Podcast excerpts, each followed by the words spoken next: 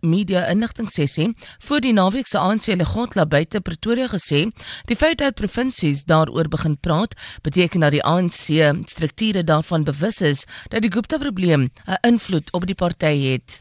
Die ANC se tesourier-generaal, Willem Kize, het vroeër die regerende party se leiers wat by die epos betrek word, uitgedaag om op te staan en hulle name in ere te herstel. Eskom het Caleb Kasim aangestel as sy tussentydse finansiële hoof nadat Anoj Singh uit sy pos geskort is. Die kragverskaffer sê Kasim is 'n geregistreerde geoktroeëerde rekenmeester met 15 jaar diens. Singh is met spesiale verlof gestuur te midde van toenemende korrupsie, finansiële en bestuurskwessies by die maatskappy.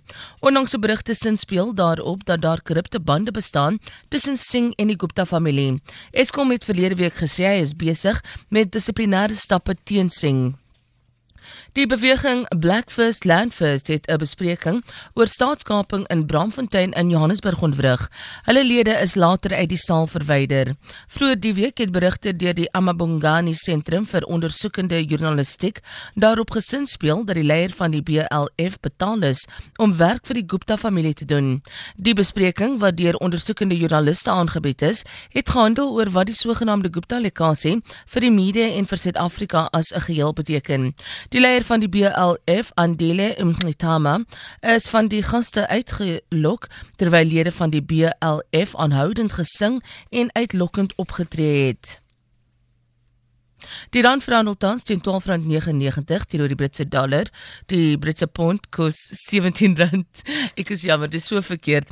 Die rand verhandel teen R12.99 teenoor die dollar. Die Britse pond kos R17.1.